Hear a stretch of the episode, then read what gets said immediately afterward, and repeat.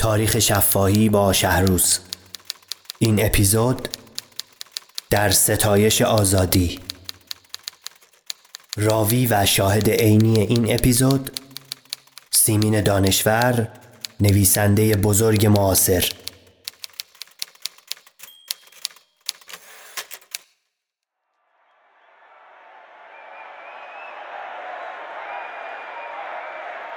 هجدهم مهر ماه 1356 تهران باغ سفارت آلمان شب اول از شبهای شعر گوته. خانم سیمین دانشور.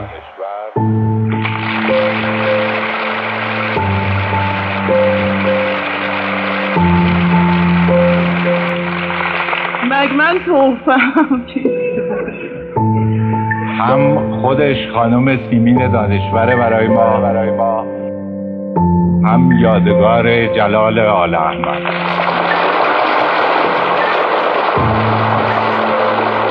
سخنم را با ستایش آزادی فتح باب می کنم. در اپانیشادها به این پرسش ازل و ابد برمیخوریم. عالم از چه به وجود می آید و به چه منتهی می شود.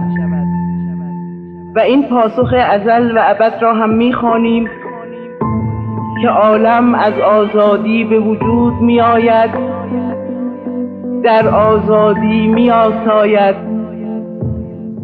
و در آزادی منحل می گردد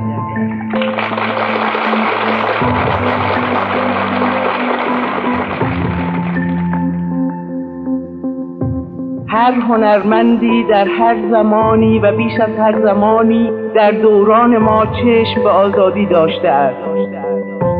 کوشیده است از آن دفاع کند و به آن برسد و در حد توان خود سنگی از دیواره بلند باروها بکند و به آب روان دامنه قلعه بیفکند.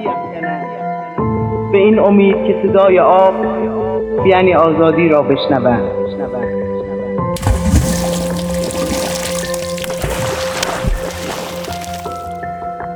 هنرمند راستین امروز رسالت دارد که برای احقاق این حق بزرگ نژاد شریف انسانی تا پای جان بکوشد.